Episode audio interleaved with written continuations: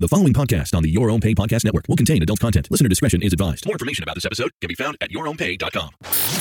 It's Damashe and Michael, just talking tech. This is a Payon Media production.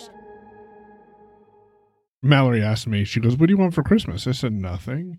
She goes, Do you want a new mixer? I'm like, Why would I want a new mixer? I literally just figured this one out. She's like, But wasn't there something you couldn't do with it? I'm like, No. Do you see that cord that's kind of looped back on itself? I figured out all my audio problems right now. she was not expecting that answer. oh man but look you gotta love it though like the offer was was was you know i'm sure much appreciated More importantly, she does pay attention a little bit when I'm bitching. True true Oh, so Damashe, we hold on one sec hold on one sec i want to try something because i haven't had a chance to try this yet Oh no, oh no, are you going to send me music? Music? Whoa, whoa, yeah, yeah. I hear myself. Maybe we'll leave that in the recording so people can hear that too. That was weird, and, and it doesn't work with FaceTime. uh it might work now So do you have the? Are you recording on your end? Yeah. Okay.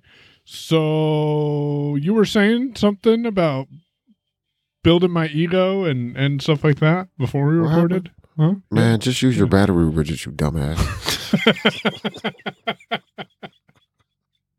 Nah, but seriously, for people listening, uh, so me and Mike have been talking off and on, of course, about our boards and different little issues that we have encountered, ways that we've solved the problems, worked around them, etc. Uh, unfortunately, because the Mac, either the Mac is stupid or, or Soundcraft is stupid. I don't know who to blame this on, but or we're still, stupid and we it all can or, be done. or that, that that's true too. Or either I'm stupid. You're right because it could be something that I'm just completely missing. But I still am having to rely on Loopback as a tool to handle the independent routing of channels on my board, uh, which is fine because I already own Loopback. It wasn't like I had to go lay out cash to buy it to fix the problem. But Mike is a fucking genius because he figured out something that I don't know that I honestly would have ever thought about this as no one told me. Uh, maybe it will occur to me sometime, you know, July of 2022. But one thing that Mike figured out because this board does come in low over USB, uh, typically. Just sending audio from channel one or whatever, channel two, it comes in low over USB into any audio application. And we, we've discussed this on the show before. Mike came up with an idea to say, hey, what if I plug a cable into uh, Mike, I think you did this with your groups, uh, on, Yeah. with one of the groups on, on your board first. Yep. And take the other end. So the groups is, is where we can send audio out of the board for anybody that's kind of new to, to this discussion. Uh, we have two groups, two group uh, outputs. So plug a cable into that. So now he selects which channels he wants to send audio out of the groups over. But instead of having that go into like, I don't know, some kind of off board device, he just plugged it back into a, a input channel on the board. And then just adjusted his audio and selected what he wanted to go into the application, uh, whether it be Reaper or Zoom or whatever that he wanted to pass his audio into, uh, by choosing which channels he was sending into the groups. Now, for Mike, this solution occurred to him, or he arrived at this solution to solve a problem he was having, which is he got some new headphones. I think we talked about those in the last show. Yep, we did. Uh, and he was now starting to use the master uh, headphone jack on his board instead of using uh, one of the auxes to send his audio out to his headphones. And he likes having things in stereo because he can pan stuff around, which is awesome, like I'm doing right now because I have voiceover panned over to my left ear. Uh, and Mike is directly in the middle. So everything's great.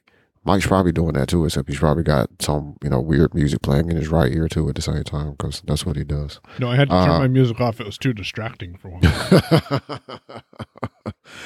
uh, so Mike's problem was that though when he was using certain applications, uh, you were getting audio that was being passed in from everything that was because you have to you, like in order for you to hear Jaws coming out of the computer, or anything else you want to hear, the master button for that channel has to be pushed. Otherwise, Right. you don't hear it. Uh, and I think you were having the issue that I think I was running into a couple of days ago too, uh, before I d- deployed this same trick of yours, which is because I was hearing stuff, it was also being passed back over master into like a Zoom call or something like that. Mm-hmm. Uh, so Mike came up with this solution to solve that problem. He's like, now I don't have to send master audio to the computer. I'll just send audio from channel, I think you were using 1112 Right. Into the computer and whatever I want to go into that channel or come out into the computer over that channel, I'll just press the, the, the group button on that specific channel, which was a Mhm. genius idea. And I tried this and I was like, oh, it works. And then, well, I, of course, because Mike came up with an idea, I was like, well, I got to top that shit. So I said, well, I'm going to do two things. One, I'm going to go buy an XLR to eighth inch uh, cable so that I can actually make some use of these individual little channels over here on the board that don't let them go into because all they got is a bunch of fucking XLRs. and then I'm going to plug it into the aux.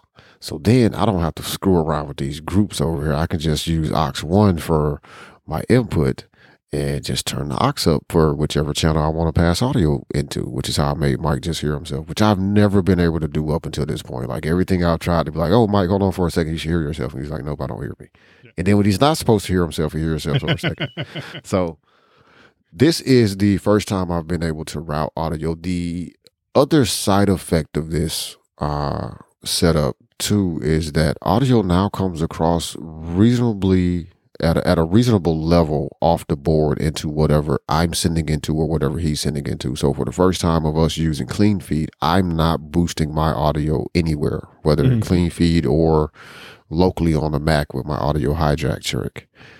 And In for fact, the first and for the first time of me doing any audio at all with this board, I don't necessarily have to have Reaper open to push my audio to Damashe because what I've set for the audio in on clean feed on my end is channel 1112 and then I can adjust the volume I'm not going to because it sounds good right now of that audio into clean feed. And then if I wanted to, I could press a button to send Damashe Jaws or send Damashe himself. I will play with the aux outputs a little bit. One thing I did discover. One thing I did discover while playing with the audio and Reaper and whatnot is if you just have audio plugged into one of the groups, and I suspect this is the case with aux as well, then it will send mono audio, which for VoIP apps is perfectly fine because you don't necessarily need stereo audio going over the internet because then you'll get degradation and audio clicking and stuff like that. Hmm. I discovered that because I sent music. I muted the master output of my music, which is on channel 7 8, which gives me stereo audio. And that I unpressed the master button and pressed the group button. And am monitoring myself in uh, Reaper with channels 5 6. And so it went from stereo down to mono. Possibly because, well, I. No, no, I'm pretty sure it is sending it mono audio, which is fine. Like I don't need to send stereo. Yeah. Huh. That's interesting. Yeah. Uh, I, I wonder if I had one of those cables you have and plugged in. if it would make a difference. Yeah, because this cable I have actually is supposed to convert stereo down to mono. So, like, if I plug, I can use this same. I actually am using a similar cable. Well, the same cable, just longer. Yeah. Uh, to send audio out of the Mac Mini over its headphone jack into channel three of the board, which is giving me a more con. Um, it's get done two things. One, it gives me a, a a dedicated line, so if anything ever goes weird, like I know exactly where my audio should be coming from uh, if I haven't screwed with it.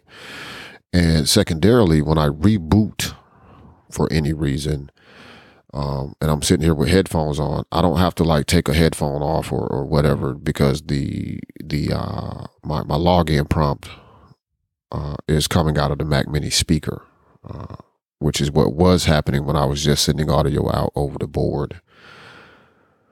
so let's play a little rewind sound and say, "What's that that you said you have?" Are you in Google Doc at all? Nope. Oh, okay. Okay. Oh shit! I completely forgot about the Google Doc. Hold on one second. I can go there. That's good. There's really nothing in here. So you have what plugged into what, Damashe? Uh, did I hear that correctly? Well, I mean, I knew, but did the listeners hear that correctly?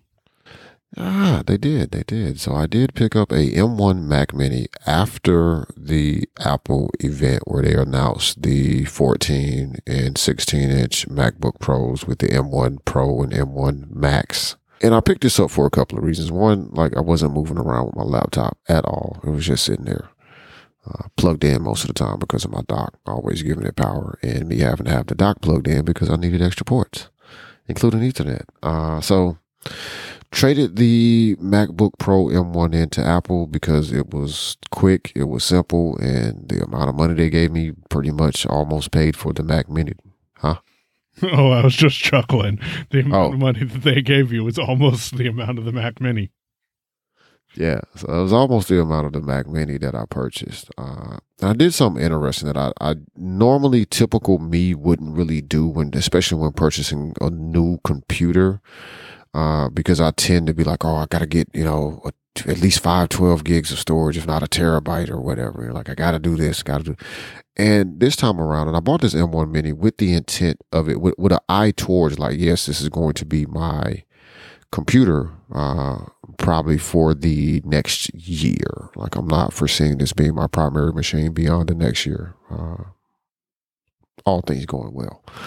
But when I bought this Mac Mini, I bought it with the full expectation that once I replace it with, you know, hopefully some new machine from Apple uh, in the future that is a desktop, uh, that is along the lines of the M1 Pro or M1 Max uh, laptops they just announced.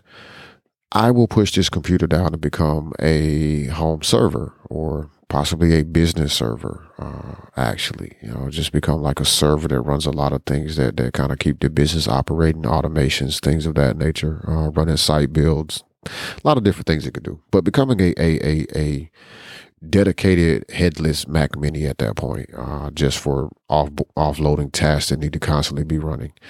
And so, with that in mind, I did not upgrade the storage. So, I do have the base model storage at 256. Uh, did not upgrade that at all. What I did upgrade, however, was the RAM. Would push that up to 16 gigs, which is the max for M1 uh, machine.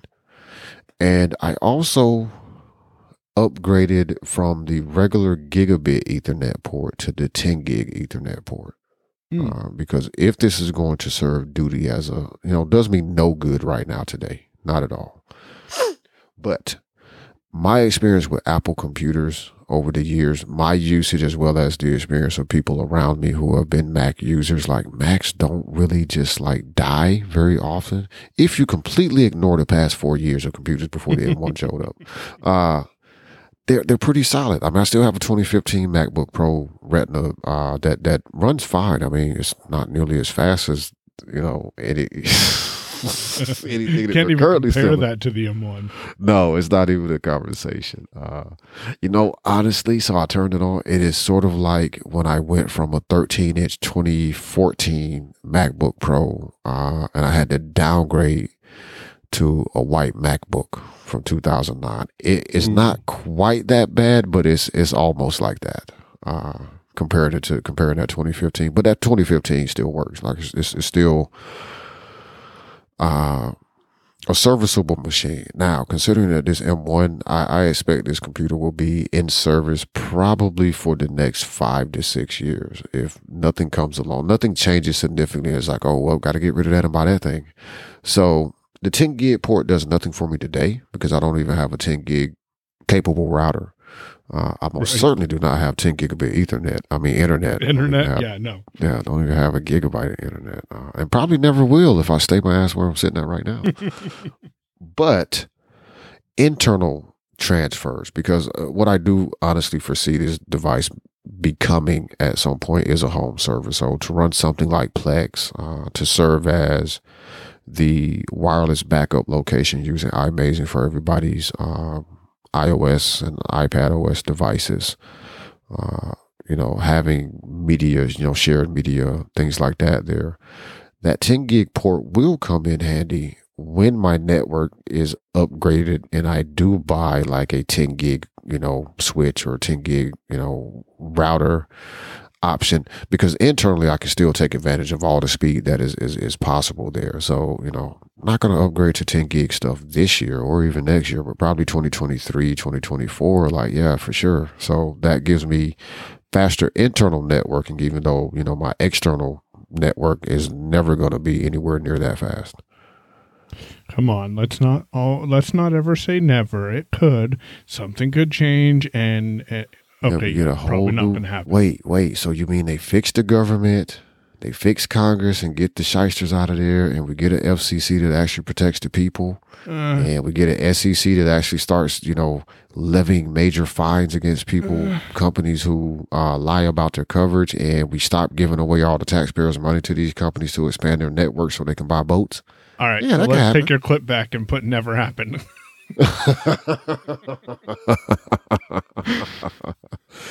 uh, but also in, in preparation of this machine, like one reason I was able to just pick the smallest storage because the MacBook Pro M1 that I had, uh, that I purchased from Michael, uh, also only had 256 gigs of storage. So what I did to compensate for that is I went out and bought a Thunderbolt, uh, enclosure, uh, NVMe, uh, drive enclosure from OWC and stuck a terabyte of storage in that. And I can always upgrade that storage just by buying a, a- bigger drive to swap into that display. I mean that uh that that enclosure. Super small pocket size thing. It actually was stuck to the back of the MacBook Pro.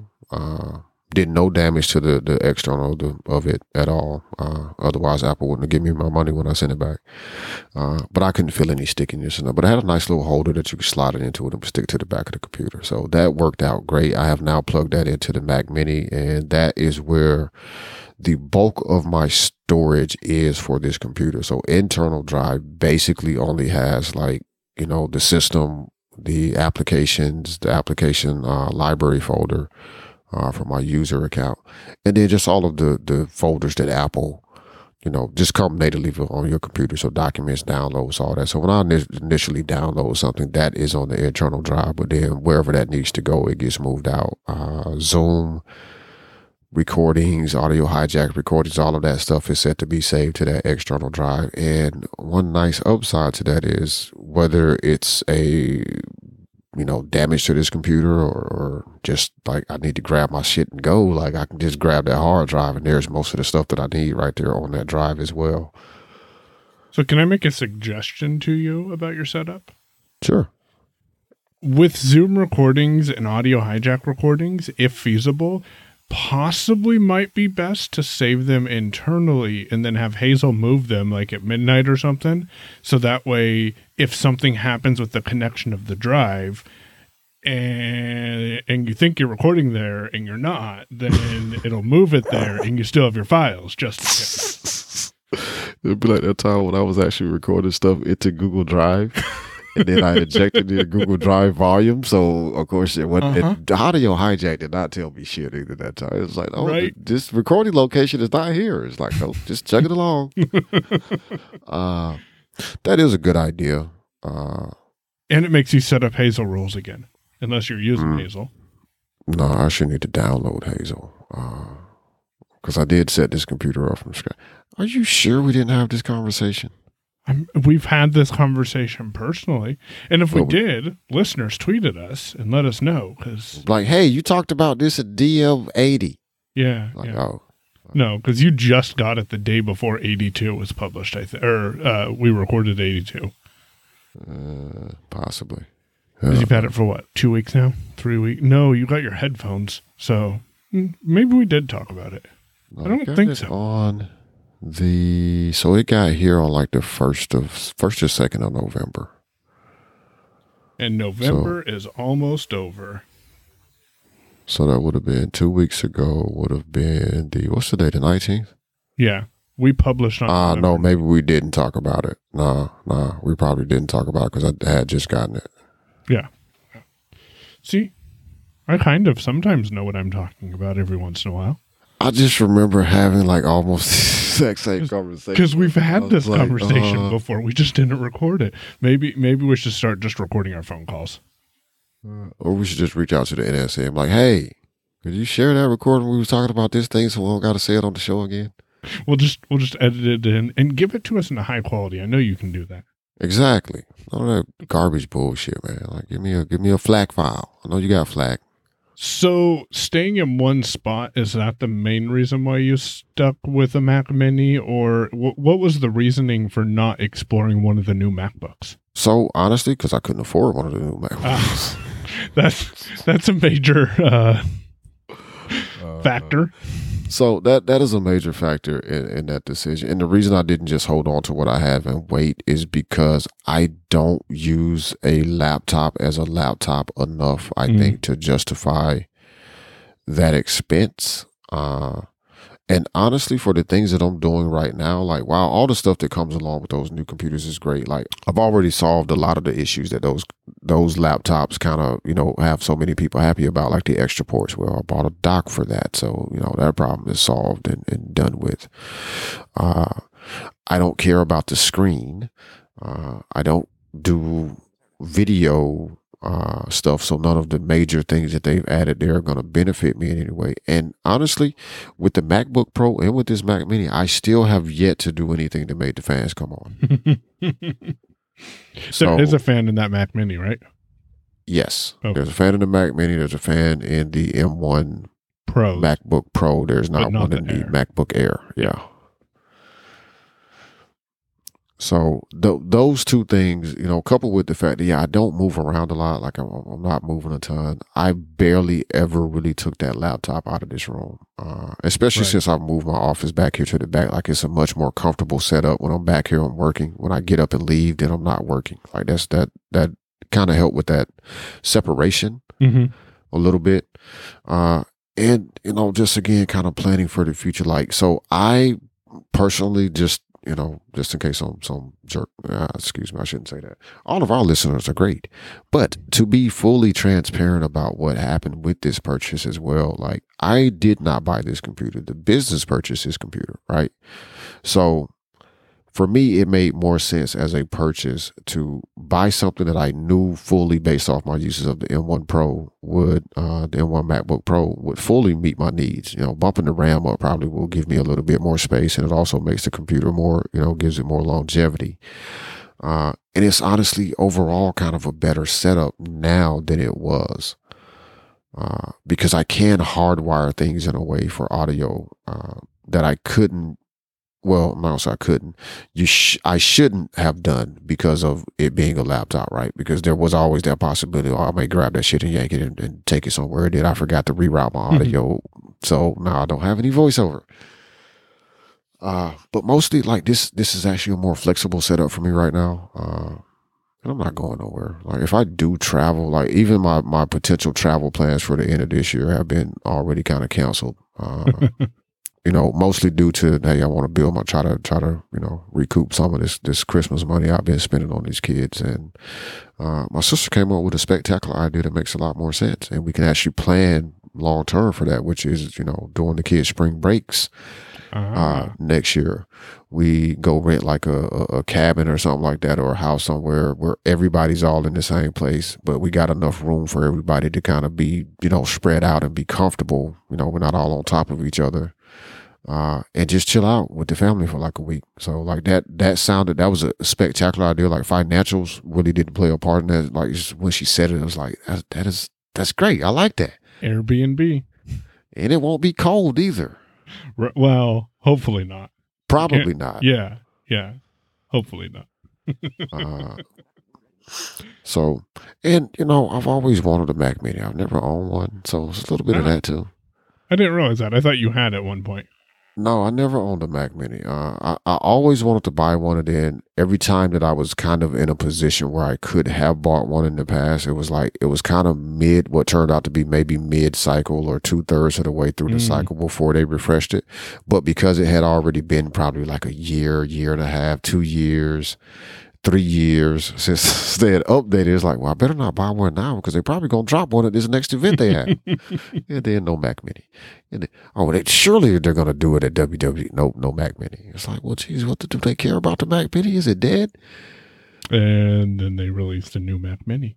And then they dropped the one in 2018. And I was like, oh, that thing is amazing. uh, I'm going to get one. And it was my plan to actually buy one of those uh, until, you know, well, they, the rumors got super strong about Apple Silicon being a thing. Uh, you know, everybody kind of knew it was coming, but like 2020, early 2020, it got super, you know, super intense on that rumor. And then they dropped them. And I was like, mm, yeah, so I'm not buying nothing else Intel. Done. it's a wrap. Like, Yeah. not after the event, but after the reviews started coming out about the M1, um, I was like, I'm done. I'm not buying anything else Intel unless it happens to be a Windows machine like theirs. And even then, I probably would look very hard at an AMD built processor, uh, computer with a, uh, a- AMD processor before I would just buy Intel because Intel has been kind of sucking. But no more Intel Macs for me, period. Like I won't even buy one cheap. Uh, you know, like I think somebody had a, a, a 2018 Mac Mini for like 469, and I looked at it and I was like, nah, can't do an Intel, man. They're too noisy. I don't like fan noise. Someone had a Intel 2014 MacBook Pro, and I've had that exact machine. And I looked at it, and they were selling it for 125, and I'm like, mm, no, battery's probably shot on it by now. Would be my guess. If you really wanted it, you could always replace the battery in that one. But Yeah. I, I suspect that's not the only reason that you were like, nah. Well, yeah, yeah, and you know, M1. Man, look. what like and what really sold it for me before I ever even touched one or, or or even before you guys got yours is the fact that there were people who you know of course people came out and like oh Apple's got to be lying. Those numbers can't be real. Or they didn't put it up against this computer yada yada yada right? When people who are staunch Apple mm, haters isn't the right word they're they're, they're staunch, staunchly against Apple. Like they don't buy Apple products. They don't, or, or they grudgingly when they have to buy Apple product because maybe there's not anything better on the market, such as an iPad versus any other tablet out there. But they're Windows, Linux, Android people, right? And they got these computers and they tested them. It was like shit. Uh, they they the thing is amazing. Like you know, of course, all the Apple bloggers are going to say, "Hey, it's amazing." Uh, but when somebody who is a, a, a full time 100%, I'm in the camp of Linux or in the camp of, of Windows and I build high end Windows computers, does YouTube, does a YouTube video, and it's like, oh man, this thing is really amazing. Like what they have done is just simply amazing. It's like, I'm done. No more Intel at that point. So, my thoughts on the new MacBook Pros though, like they are truly amazing machines. Like they did way better than I think any of us speculated they were going to do when they released a higher end version of these chips. I am excited about that because the Mac is interesting again. Like people are excited about the Mac, but I'm excited about the Mac simply because, man, if they put these in the laptops, like what are the desktops going to do when they don't have to worry about battery? Like there's no battery constraint. right. But the thing that's also exciting is that they're still going to be, even with the power that you're getting, they're so energy efficient. And I have become very, very, um, I've been become very cognizant of like the energy draw on these devices, like things that I buy just in general, appliances, all of that sort of stuff. Like I want stuff that's that's Energy Star rated because apparently that's supposed to be good. I really haven't done any research. Hey, tweet at us if you know Energy Star is a bunch of bullshit, but. Um, and, and it's because like man, the power rates are getting outrageous, and they're probably going to continue to get more outrageous. So Yep. power efficiency is a real thing. Uh, that I do know, and you know the efficiency they're getting out of. I mean, you got a 16 inch laptop that's getting like 21 hours battery life, which is crazy. It is. It is. It's something you don't really think about until it becomes well, mainly until you start paying that power bill, and then you're like, I need to to find more energy efficient equipment. Yeah, there's that, and it's you know, I mean, be kind to the to the environment, Yes. you know, in, in little small ways, right? I mean, and I start upgrading equipment, and I'm always looking for.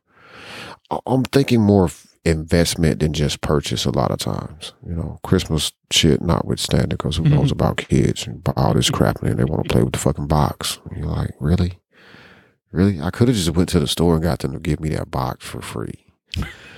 I mean, literally, like, you know, quick side story. So I told you about this chair, right? Bought this chair. Yeah. Wait, we didn't tell the people about we didn't chair. tell the I people the about it, but but you told me. Oh, well, I'll tell the people about this chair in a second. So I bought this chair. I'll tell the people about the chair now, sort of. So I bought this chair, right, from Costco. Just tell them. Yeah, because I'm in Costco, and we're in Costco looking for, uh, you know, a few things. We went up to do some grocery shopping and go look around at, uh, you know, uh, there was a gift that Tia wanted to get for the kids. Uh, we'll get for Lincoln specifically, which was a, Mandalorian. I know that's not his name. You don't Baby have to tweet at me and tell me that, huh? Baby Yoda. Or Yeah, Baby Yoda, but that's Yeah. not his name either. oh, Uh, it's not. I haven't even that's not actually the character's name on the on the Mandalorian, but yeah, uh, Baby Yoda is Baby Yoda toy. I do know he has a name. I think it's like I don't I don't know what it is, but I know that's not his name. You don't have to tweet us and tell what actually his name is. Like yeah, I know. Anyway, Baby Yoda toy from Lincoln. We got that. And as we're looking for the Baby Yoda thing, like she takes her turn down aisle because it was crowded as hell in. Costco. And it seemed like people were all coalescing in the same place that we were trying to go to. so she Oh, takes cool. a turn down, down the aisle. And there's this random chair just sitting out next to a box, you know, display with a bunch of boxes and chairs, but the random chair just sitting there. Like, mm. she's like, oh, it's an office chair. I sat down in this chair and I was like, oh my, this is awesome. Uh, shit, I don't got 400 bucks to spend on the fucking chair today. Tia, how much is this chair? Man, I don't got this much money for no chair though. Nah. Uh, but it's and she looks- and comfortable. It, so here's the thing. Like I knew I needed a new chair, right? I, I probably have said this to you, you know, off air plenty of times. Like I gotta get a new office chair. Like that. That is going to be probably one of my first big purchases. Right. Uh, is is going to be a new office chair, right? Because I know about the ergonomics and I know what it's doing to me with the chair that I was sitting in. So sit down in this chair. Like it has been a long time since I've sat down in a chair, especially a office chair that was like, whoa, this feels great. I could sit in this all day. Uh, Tia, how much is this chair? Like, man, this chair gonna be like 350 299 I ain't got that money to spend right now. I just bought a fucking computer. It's $149. Oh, grab me a box. We're putting that shit in the buggy right now. Hurry up before somebody realizes they made a mistake. Let's Right. go. Uh, so I grabbed the chair. The only th- only difference in the one I picked up and the one that was on display that I sat in is that uh, I picked the blue one versus the the gray one that they had out on display. Uh, so bought a chair. I actually for I, I stopped and looked at the app because I was like, man, that box is kind of huge. Uh, if we get it now, it means I'm gonna have to get a second buggy.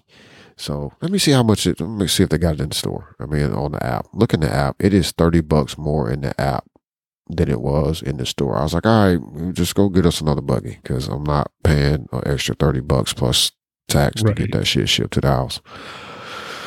Uh, so we buy this chair, bring it home. I put the chair together. Very simple process putting the chair together. Uh, I did not put the arms on my chair because I don't really like the arms on my chair because I don't use them. They just kind of get in the way. So very comfortable chair, extremely comfortable. I will. Uh, I don't remember the name of it right now, but we'll have a link in the show notes at yourownpay.com slash dm83. That's the first time we mentioned the show number. I know that's why I made a point of saying it just then, because I realized as I was saying, we'll Yeah, put it in the show notes like we have not mentioned the link yet. Uh, but and you can see which chair I purchased. Now, funnily enough, to me at least, I found this a little, you know, strange. This chair is technically called a gaming chair. Hmm.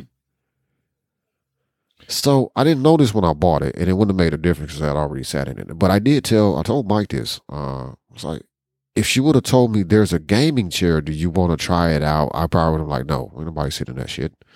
Uh, but she did. She said, oh, it's an office chair. I sat down in the chair. Oh, this chair is amazing. Bought the chair. Then I found out it was a gaming chair. I was like, But What now it makes gamers do? sense because gamers will sit around and play games all day long, so they need comfortable chairs. I mean, it sort of kind of made sense when it was explained to me. Like, that's exactly what she said too. And I think you said that to me too when I told you it was a gaming chair. But see, I'm not a gamer. Right? I haven't played video games since. Mortal Kombat on the Nintendo 64. I don't even know if Mortal Kombat was on there, mm, but Probably NBA 2K on the Sega Dreamcast. Oh wow. Nope, nope. It was probably a little bit later than that. I did play some a couple of games on the uh, PlayStation Two. I think was the last time I actually did some gaming. Yeah. So very early two thousands. Uh, and you know, back then we just sat on whatever we could sit on, you know, the floor. You were I lucky mean, if you could actually sit around and play as long as people play now. man, jeez, like, and that's the thing, right? Like you hear about, I hear about it, but it's like, uh, I, I don't, I don't, like those sort of things don't compute to me. I'm like, how do you, how do you do this? So I was like, well, that's interesting because I promise you, if I went to one of these office stores and found a chair that was discomfortable, it would be upwards of five to six hundred bucks. Mm-hmm. I believe it. So, It does have a weird logo on the side of it though, Hmm. which I didn't notice until Tia pointed it out. I was like, well, wonder what kind of logo it is. That's interesting. uh, it's like a, it's like a, uh, how does she describe this to me? She said it looks like a, like a fireball, like a ball with some eyes, and like he's got a rocket, like he's he's flying off or shooting off or something. I, I don't know, some gamer shit. So, how we got to this is the kids in boxes. Yeah. So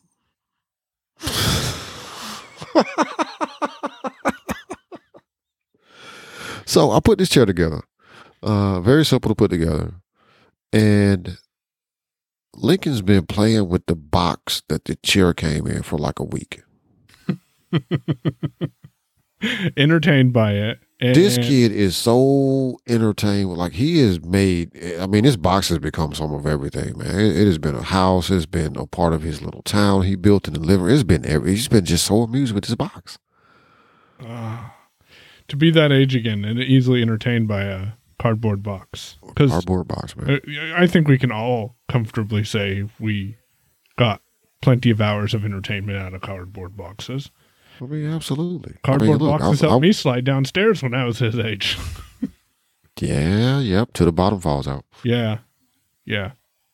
And then you just Man, fold it down and slide down on it that way Yeah. too. But no, see, I wanted to sit in it like it was a car and go Ah. down the stairs. So the box had, had to actually be intact, you know. Mhm. Uh, yeah.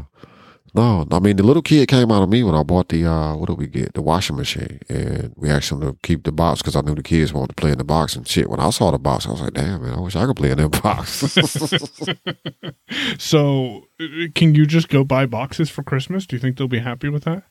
Mm, so the problem is women. Uh, you know, mothers don't stand for such things. no. I guess I should say the problem is mothers. Yes. Mothers, mothers will not stand for such things. Because look, I tried this year to say, look, don't buy any toys. Just buy like one, one big toy or a couple of small toys, no more than that, and everything else clothes, clothes, shoes, jackets, whatever, like clothes. Things you need. They focus need. Yeah. Man, Jesus. So, did the toy, I'm sorry, did the Christmas gift that they acquired today come in a box? Because that would be a pretty big box. It is a pretty big box. Ah, okay. Uh, it is a pretty big so, box. so what I'm hearing you say is probably they'll play with that, or or at least Lincoln will play with that more than what's inside the box. It'll it'll be hard Uh. hard hard toss up probably. so Listeners have I'm to gonna tune say- in around Christmas to find out what we're talking about. Yeah, yeah, yeah. Can't spoil it because you know yeah. I, I don't actually know who does and doesn't listen to this show. But you know, the funny thing is, Mark, they may actually have to get this gift early anyway because we got to put it together. And once we put it, so right now it's in the little uh, sort of storage space under the house. Yeah.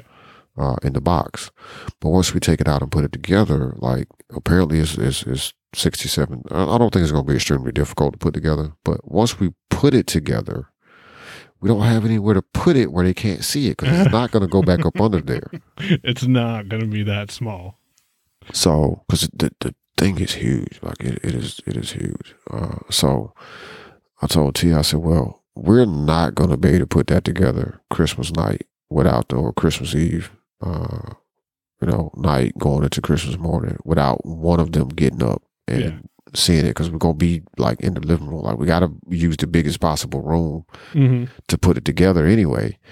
And somebody's gonna get up and see it, and then they're never gonna go to bed. And you know, I actually would like to get a little sleep that night. so I said they're probably gonna end up getting there early because we'll put it together, you know, maybe on a Friday or something while they're in school, and then when they get out of school for that Friday, that'll just be their early Christmas present Right. because uh, otherwise it wouldn't get put together until they were up, And then just wrap the box, in. and let them unwrap the box on Christmas morning so they can have a second Christmas gift. Oh man, you and Tia really would hang out well, dude. Like, jeez, what the fuck? Why did she say the same thing? Man, no, she hasn't said it yet, but that's exactly what she's gonna say. because when I bought her earbuds, so when she first got the AirPods, and she was before I got the Beats Fit, and she decided she wanted those. Uh, she was like, "Well, I'll just keep this box, and then for Christmas, I'll wrap it up and put it on the tree, uh, and it'll be my Christmas present." Even though I already, I was like, "What the fuck do you mean?" Yeah, but the difference is is my idea. The kid, at least Lincoln, will at least get more entertainment out of it, and then that toy that you got them gave them entertainment twice. Yeah, yeah. Throw some potato chips in there, and oh, Uh, I don't know, man. We'll throw all their stuff in that box. there you go. Yeah, Hmm. Yeah, that was an idea. Hmm. But yeah, uh, kid has had all the fun he possibly could with the box that this chair came in. Uh, but I will say, every time I sit down on this chair, I am happy. So there's my advice to anybody listening, including you, Michael. Tell Hmm. Mallory that's what you want for Christmas—a new chair. Mm, there we go. There we go. Yeah, when I have a link, I'll I'll, I'll drop it over to her. Uh, yeah, everybody should get a comfortable chair. Like if you sit at a desk all day, get a comfortable chair. Although There's the a one- reason these these The one that I'm in right now is pretty comfortable, but maybe not as comfortable as that one. Well, I mean, if you're not having any like, you know, if you don't feel bad sitting in it, if you don't have any back pain, anything like that happening going on, then you know it's fine. I was actually having those problems. Yeah. So, uh, but for anybody that sits in a chair all day, there's a reason that you know big and small companies invest money into, uh, you know, there's probably more of a reason besides you know comfort of their employees that they invest in like these Aeron chairs from Mm. and, and these you know uh, uh, Miller embodied chairs and you know these fourteen fifteen hundred dollar chairs. Uh, but whatever, get a comfortable chair. I thought I was going to have to spend that much money. Turns out, hey, go look at gaming chairs if you're looking for a There chair. That's go. the That- real tip. That's the real tip. Go look at gaming chairs if you are like Damashe and know you need a new chair, but don't want to spend as much money as you know it's also going to cost. So Yeah. Because typically between 50 and 300 bucks, like they're all pretty much kind of the same chair, just wrapped up in a different material. Mhm. And they're all equally shitty. so if you think you're sitting in a comfortable chair, you're probably not. So Damashe opened the Google Doc and he has literally stayed at the very top the entire time he's had it open. so he doesn't know that I'm down here putting shit in the Google Doc uh, for things to talk about. So he can't help transition into it. So I'm just on, going to on. do. Oh, okay, okay. real hold on. quick, actually. So, hmm. You know, I don't really have a good transition point for that, from that, so I'm just gonna jump into it. I was waiting to see how is he going to transition this one. So I will leave my So- giving you a hard time in the uh, show probably, and then you can say that. Uh, so, I mean, one thing everybody does need is a password manager. You should absolutely get one. I feel like we Uh, use that transition every time we talk about password. Every time. Mike, you have recently uh, taken a look at One Password 8 and it's now released for Windows, right? Yep. All right. So I have been on the beta of One Password 8 on the Mac and I've shared my you know a few thoughts about it. But so I want to hear what you think about the electronified One Password 8 on Windows and how's the accessibility been? So interestingly, interestingly enough, I haven't actually spent a lot of time in the One Password app itself. I I do open it when I need to get information out of One Password. Honestly, I hesitate to do it because the experience is not horrible. I think you said these exact words. The experience is not horrible, but they have a few things to work out, possibly. Uh, you helped me by telling me Control Shift C will copy the password out of a item once you select it. And I've learned a couple of the little keystrokes. For example, if you're, well, let's step back for a second. The reason I haven't opened 1Password that much is because of the fact that I am also on the beta for Google Chrome. And when you are in a username password field or a place where you need to generate a password, you simply tap the down arrow. And if you're not logged into 1Password, then the first time you boot up Windows, it'll prompt you to enter your 1Password.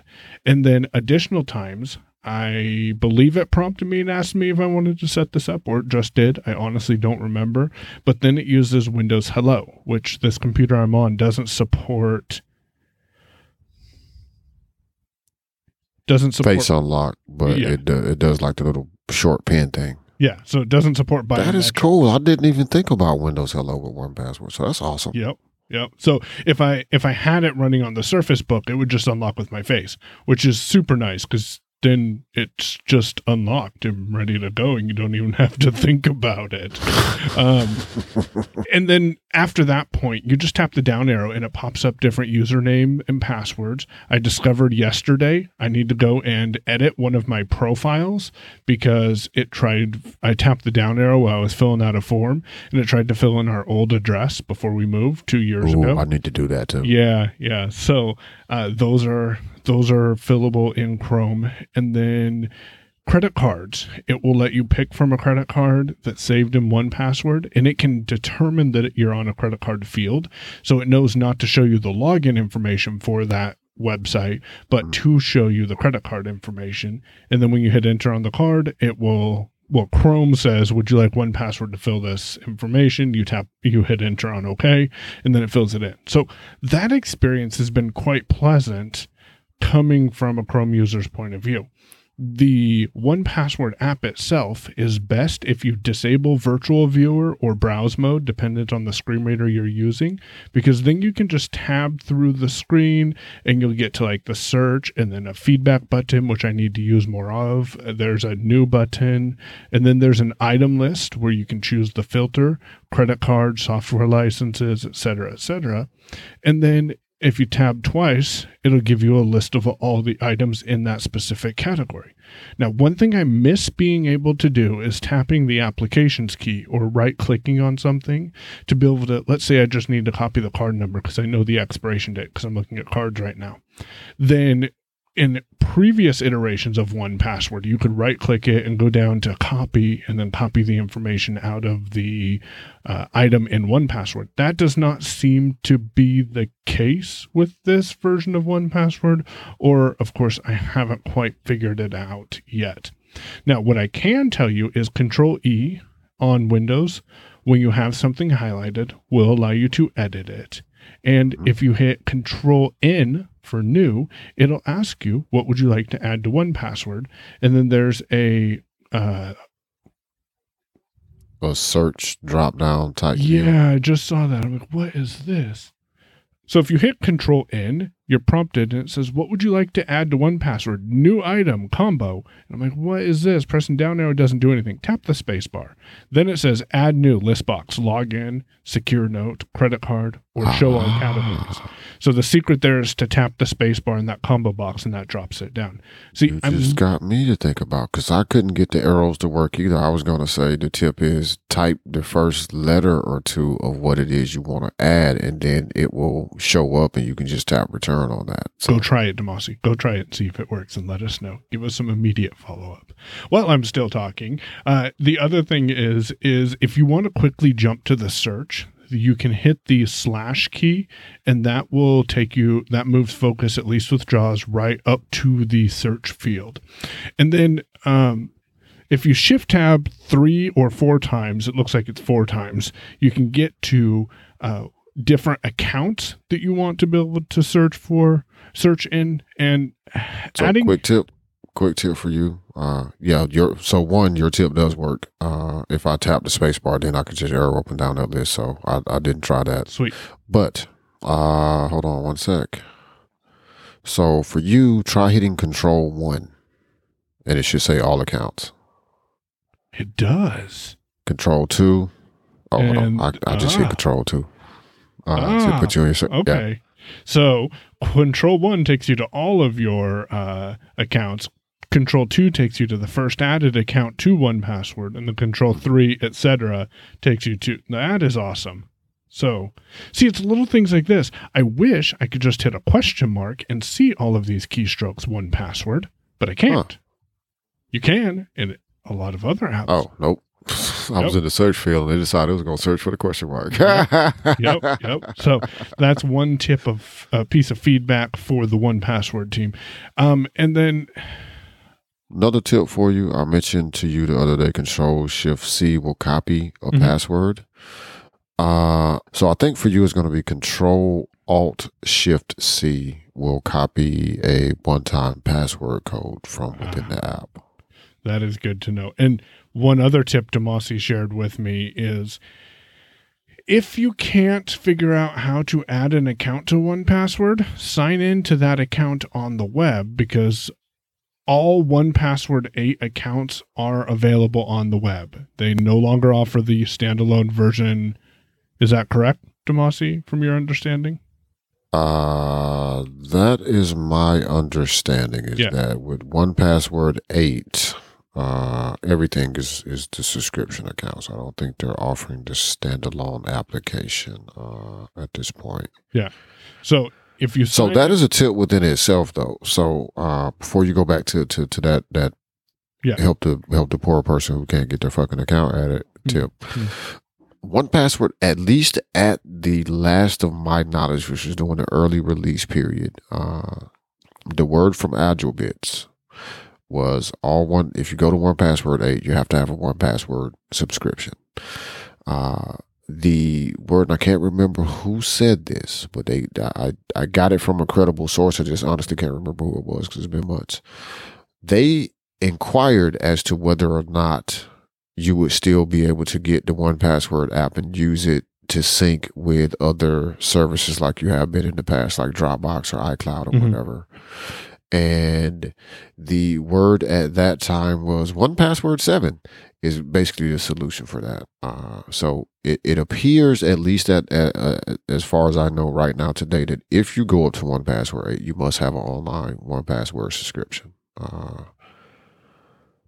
I didn't see any way not to have one either when I did my setup. Yeah, I, th- I think that's still what what's on the blog. So, if you are using a legacy syncing, well, what would now be a leg- legacy syncing solution? Say that three times fast. Then you want to explore options to upgrade to using the one password syncing tools. So, Yeah. do you either want to go with a subscription or you want to stick to one password seven for now, which I, my understanding is they're going to continue supporting that at least in the short term. That's not going to last forever. Mm. Uh, so either consider going up to a subscription or consider migrating to a different service would be my suggestion there if you don't want to pay a subscription. So I called Damashe and I said, Damashe, I just can't figure this out. I like it, but this is driving me crazy. I can't add our shared vault because it only brought over my default vault and had me sign into that. And Damashe brought up a tip that I think is the most valuable tip in this entire procedure. And that is if you can't get your account to add to one password, log in through the URL, whether that be my.onepassword.com or your company name.onepassword.com or however you have that configured. Enter your secret key, your email address, and your one password. Then, immediately after you sign in, if you're using JAWS, I don't know the keystroke in NVDA, um, and I think with narrator you, or with voiceover, you can just find it. But use M, which will jump you to a frame, which is at the bottom of the page. That frame consists of uh, the option to add your 1Password account to 1Password8.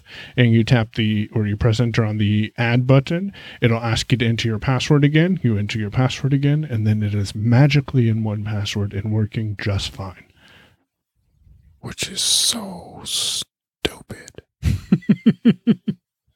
but yeah, I, I figured that out accidentally. Uh, and honestly, I got to be honest, this worked for me in Chrome, where well, I discovered this in Chrome. Uh, I, have been spending probably about an equal amount of time between Chrome and Safari on the Mac because you know what? Chrome doesn't freeze nearly as much. Matter of fact, I don't think it's frozen at all recently. Hmm. Uh, nearly as much. Like it is a much better experience using Chrome on the M1. I got to tell you, man. Uh, no fan spinning or nothing. Like, jeez, it's awesome. Uh, but I discovered this in Chrome, and it is because, and this is the only time I've had it happen, but just that one time, one time, I signed into my one password account on the web. I don't even know why I was logging in. It was not to do this, but I got a audio announcement that there was a frame, and I was like, "What frame?" There shouldn't be any frames going on here. So I find the frame using the keyboard shortcut on on Mac OS to find the frame, which is all of those keys left of the spacebar, control, option, command, F, or whatever your VO modifier is. If you happen to be one of those people using the uh, caps lock key, uh, VO command F will jump you forward to the frame. And in that frame is where I initially saw that. The second time, actually, when I was setting up this Mac, because I discovered that on the MacBook Pro, uh, when I was setting up this Mac, I used the the experience to get my secondary account added to one password and it actually worked. And I was like, all right, that is the that is the working solution, as stupid as it is, uh, to get that account into one password. It's like they don't expect you to have more than one account or something. Mm. You set up all these shortcuts to navigate and you're like, oh, add another account, but it just doesn't work. I don't understand. Yeah all of that being said, my, my experience with 1Password 8 has been fairly pleasant. I was concerned about upgrading to it, but I it is I don't even have 1Password 7 on the computer anymore. You can that's something to be aware of. If you upgrade to 1Password 8 and you're like, I just can't do this anymore, I can't tolerate it. As Damashe said, for the foreseeable future, you can roll back to 1Password 7 and continue using that uh, as it's being supported.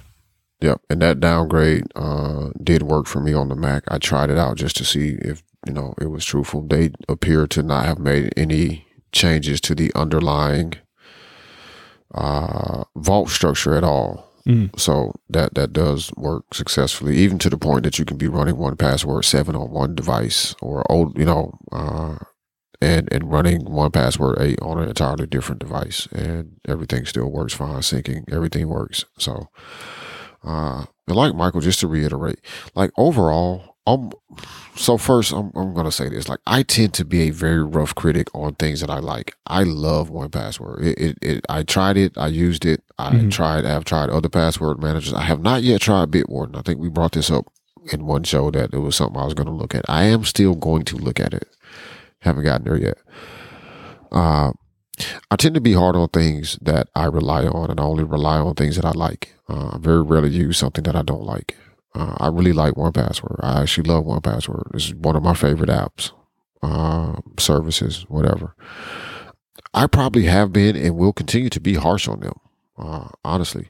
But surprisingly, and I think I said this when I first talked about my experiences, like surprisingly, it was not nearly as bad as I expected it to be. And for it to be an Electron app, I'm going to also say this if I haven't said it before when I first heard the words, and this was early morning, I think I maybe had not even quite got mm-hmm. coffee consumed when I get a message from this guy that's like, uh, so what did you hear about what they did to 1Password 8? Uh, I was like, what? It's Electron. And then I jump in a Discord conversation. You're like, everybody wants to tell me, I guess because I've been chatting up 1Password. Did you uh-huh. hear what 1Password did? Yeah. Yeah. They now switched to Electron. I was like, oh my God, no, stop. I'm going back to bed. it is good. It, it is overall. It is mm-hmm. good. Like to be 100. percent It is good. Like I have been using it uh, since I installed it. Actually, I think I rolled back the first time because I was like, I, I, just don't have time to to, yeah. to deal with trying to figure this out. But once I actually went back up to it, like I have not going back. I have not even thought about going back. I unfortunately don't have the time to provide the type of detailed feedback I need to for them to polish off the rough edges that are there. Uh, I I just don't because I mean I gotta make money. just buying Christmas Now, shit, man. now Kids. AgileBits, if you're listening and you would like some dedicated one password feedback on the Mac, feel free to reach out to Bedrock Innovations, and Damashe would be glad to uh, take on a paid gig for consulting. Well, maybe I shouldn't speak for him, but Oh, man. Uh, that's a nice pitch, man. See, Mike is my, my advertising. Uh, so you know how these people have minders so that they don't say the wrong thing. See, Michael is my minder to make sure that I say the right thing. to, to, to mention the fact that bedrockinnovations.com is now a thing. Yeah, it is a thing, out. man. It's live. Yeah, It's amazing. right? I like it. I'm still embarrassed on how long it took me to put that shit together, though. Yeah, but it came together nicely from what we hear Mm-hmm. officially. Yeah.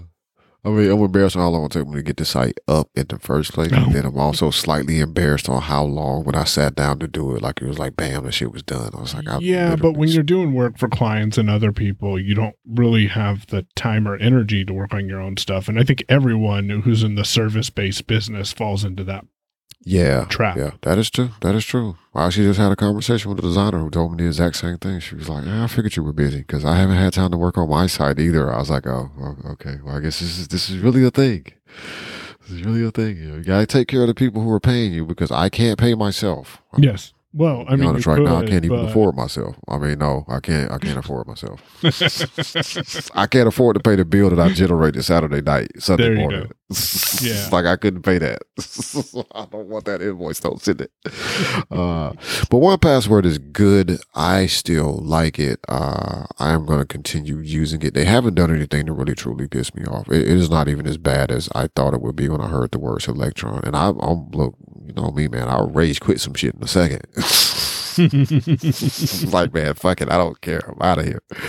Uh, but it's overall really good. It's just little weird edges, but you know, a lot of stuff has weird edges. It's not unusable for me. Uh, so for anybody listening that's thinking about it, I was waiting on Michael to jump in and try it out on Windows because I did that. That historically for me has been the roughest part of suggesting or recommending 1Password is the fact that on Windows it seems to go through or or has Mhm. over the years gone through ups and downs with accessibility. Like it'll be good for a while.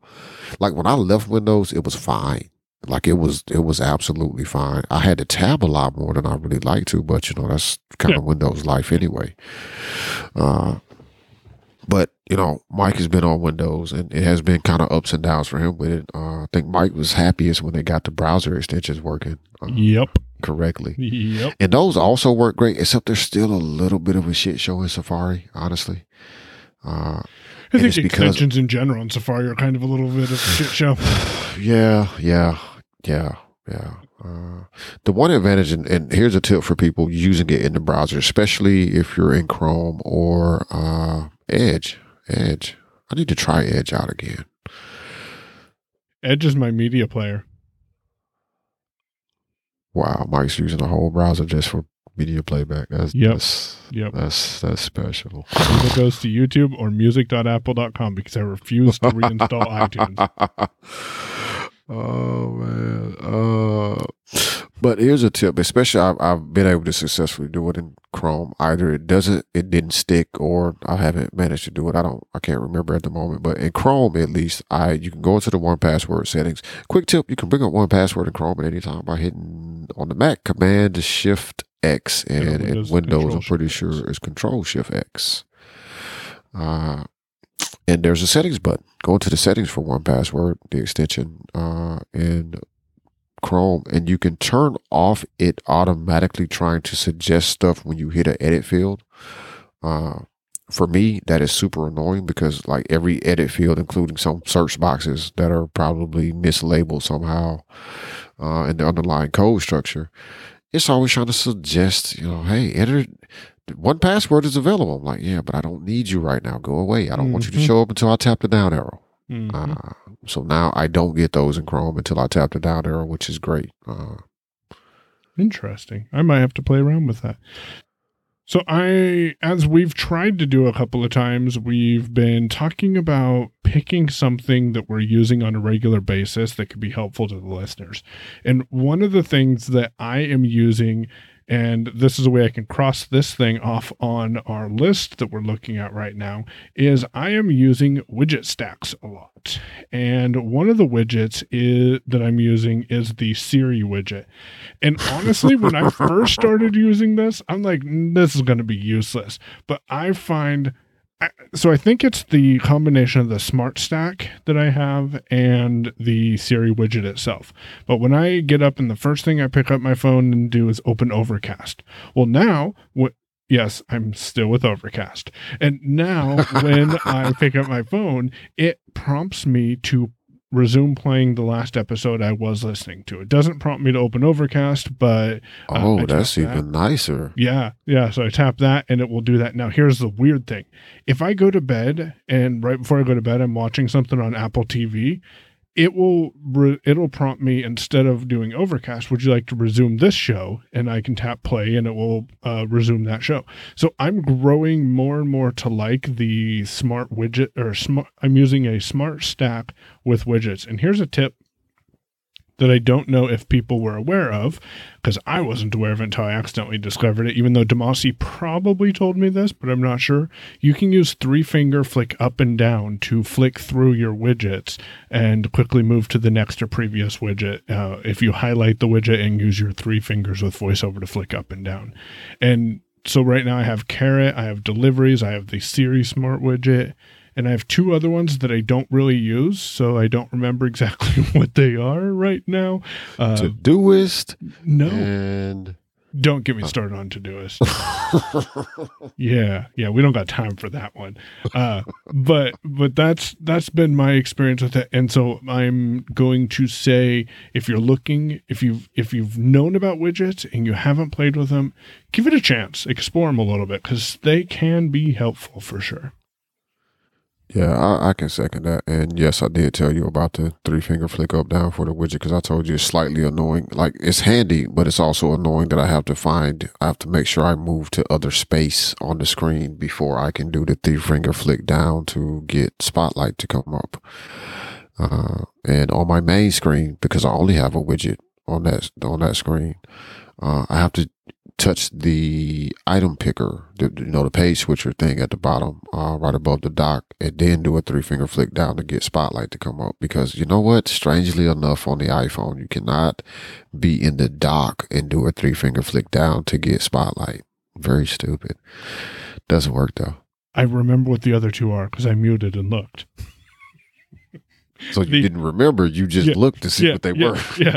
The battery widget. Yes, I did move that back into my And then Overcast Player. I don't know why actually I have that one on there. I I don't know that I've actually used it, but that one probably because like me, you probably just wanted to see what it looked like. Yeah, because you were on the beta at some point. I don't know if you still are. I am not. I should jump back over there because it's in TestFlight.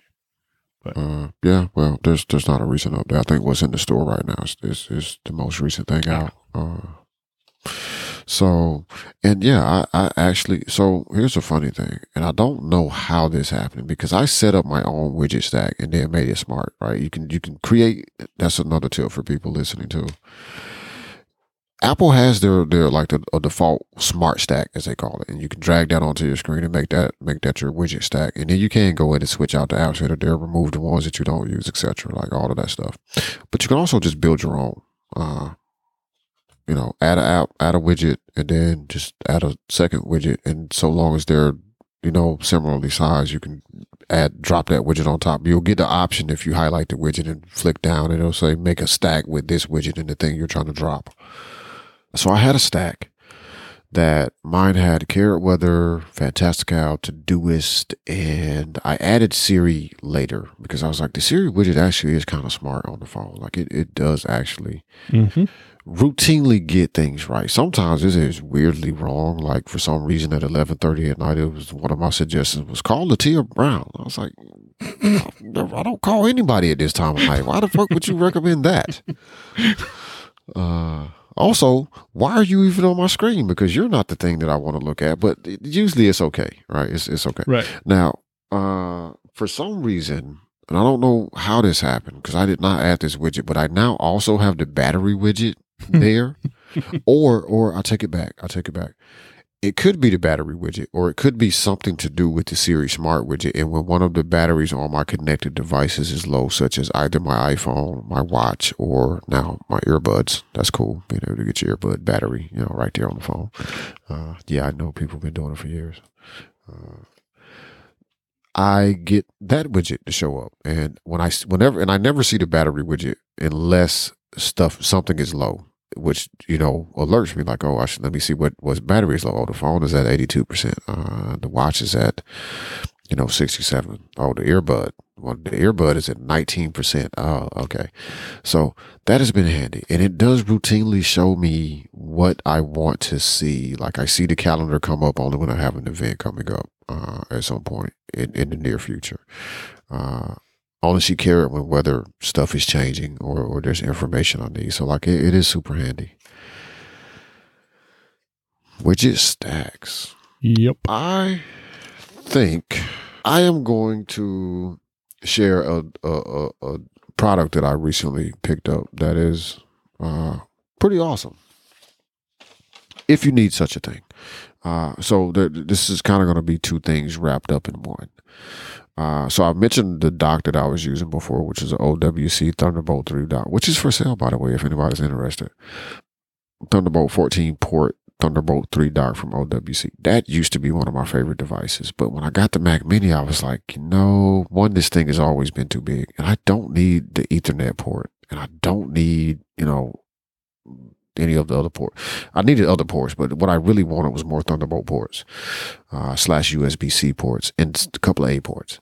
So what I found is a device, uh, and I actually heard about this fairly enough. I was going to go probably buy the OWC dock uh, or hub uh, that gives you extra Thunderbolt uh, ports. But I kept looking at it and I kept not pulling the trigger on them because I was like, man, it needs to be on sale or something because I really don't want to pay that much for it. And geez, it's going to be big, etc. Yada, yada, yada. Well, listening to a podcast and I uh, heard the guy mention, hold on, I got to remember the name of this shit. The CalDigit. Mm. Uh, he was talking about the cow. So he was mentioning his CalDigit Thunderbolt 3 dock, which is something similar to what I had with OWC. Uh, didn't look at that because what he mentioned that really fascinated me was what I really want. This is what he said. What I really want is the CalDigit Elements Hub, but they're all out of stock everywhere. And what this is, and I'm going to tell you what this is now. Now me talking. I'm not him talking anymore. but what this is, is it is a hub a powered hub, so it does have it does have uh, uh, plug-in power. It is not uh, powered by the port, so you plug it in. It has three. I'm gonna say no. I'm not gonna say it that way. So it has four USB A ports, uh, and these are USB 3.2 whatever generation number that will get you up to 10 gigabits a second. Uh, if if your device and cable support that. Uh, it also has four Thunderbolt four ports slash USB C because of course Thunderbolt does go over USB C. So these ports can be used as Thunderbolt ports or just as regular USB C ports. Now, in actuality, you have three USB C slash Thunderbolt ports because one of these ports is your port that connects it to your computer. To my knowledge, that's the only thing that port can be used for. I actually haven't tried plugging anything else into it to see if it works what I like about this is it actually gives me exactly what I need, um, which is more Thunderbolt slash USB C ports because then now I can plug in a Thunderbolt device if I need to, or I can just plug in a regular USB C with no adapters. I got additional A ports and they're all up on my desk versus where the Mac Mini happens to be, which is under the desk. So I don't want to be reaching up under there to plug stuff in and unplug it.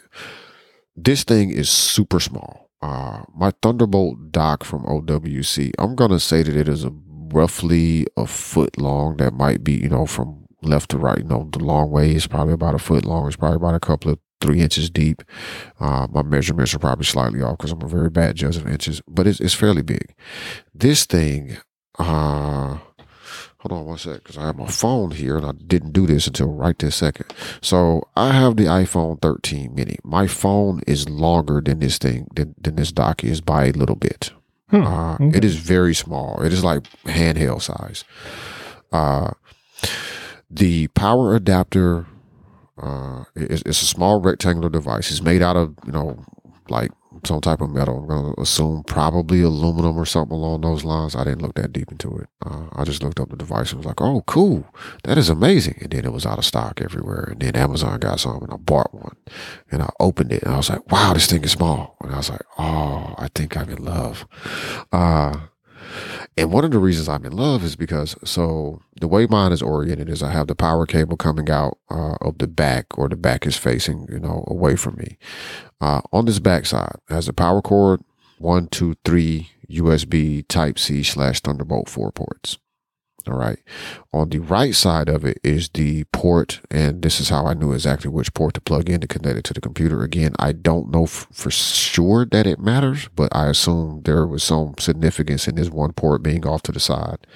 Uh, I will actually test this uh, and report back if this would work with a different port. But on the right hand side of it is a single Thunderbolt 4 port slash USB C. Do I have to keep saying that? You think No. everybody got the point? I think so. okay. So on the right side is uh, another, you know, uh, the the fourth Thunderbolt four port, uh, and that is what I have connected uh, the cable to the computer with. And then on the front facing me are four USB A ports.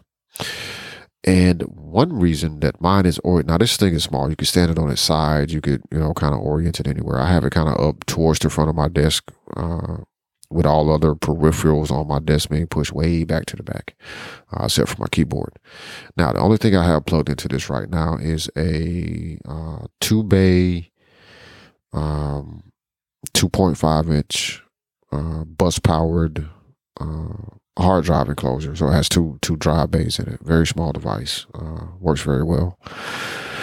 Uh, that's connected to one USB C. My monitor is plugged in with USB C to the uh, to a second port. I have one open USB C port on the front. I have plugged in uh, a external DVD reader slash CD burner because I just ordered my kids' school pictures and they just got here and a part of the package I bought gave me a CD with all their digital pictures so I can upload them to Apple Photos. Um, I have a combo cable which has uh, micro USB and then the two caps for USB C or Lightning uh, coming out of the front. That's what I used to charge up the Pixel, which was dead by the way, Mike. You were right. I thought it wasn't dead. So She was dead. Uh, so I use that to charge up stuff uh, when I'm at the desk. Uh, and also have my uh, YubiKey uh, 5 Nano USB key plugged in here. So I just reach over to this one. I need to authenticate with my YubiKey and touch the front of the little uh, dongle. And and this is one of those little small uh, YubiKey devices that kind of sits flush into the port. So like it's not jutting out in any, any way. So it's like flush with the with the port. Uh, I actually had to tie a string to it so I could easily get it out if I needed to.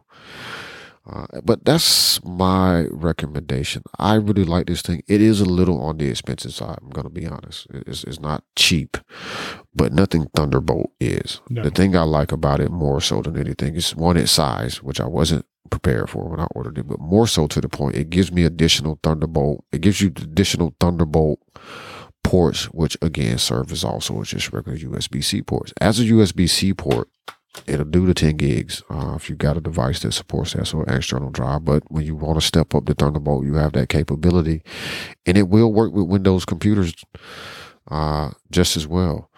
It will work with Windows computers that support Thunderbolt 4 or uh, so. There you go. I like it. It's small, it's super compact, and it's super useful.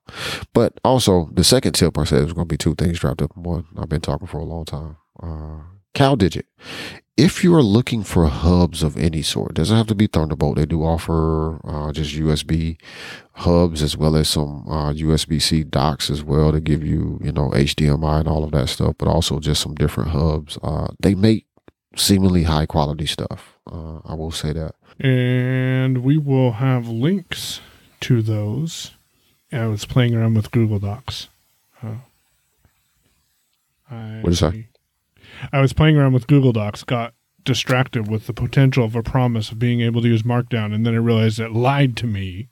And even with the add-on, I can't use Markdown.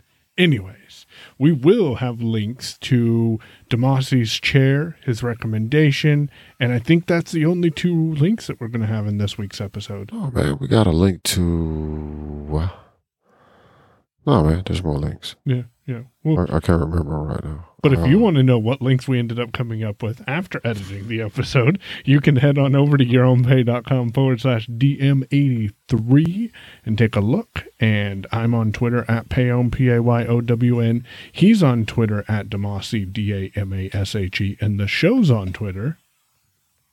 at the DM series. There we go. You've been listening to Your Own Pay podcast. If you've enjoyed today's episode, visit yourownpay.com slash cast for exclusive content and to contact us today. We're eager to hear your thoughts and about how you're making this podcast your own. Thanks for listening. We'll be back soon. The Your Own Pay podcast, yourownpay.com.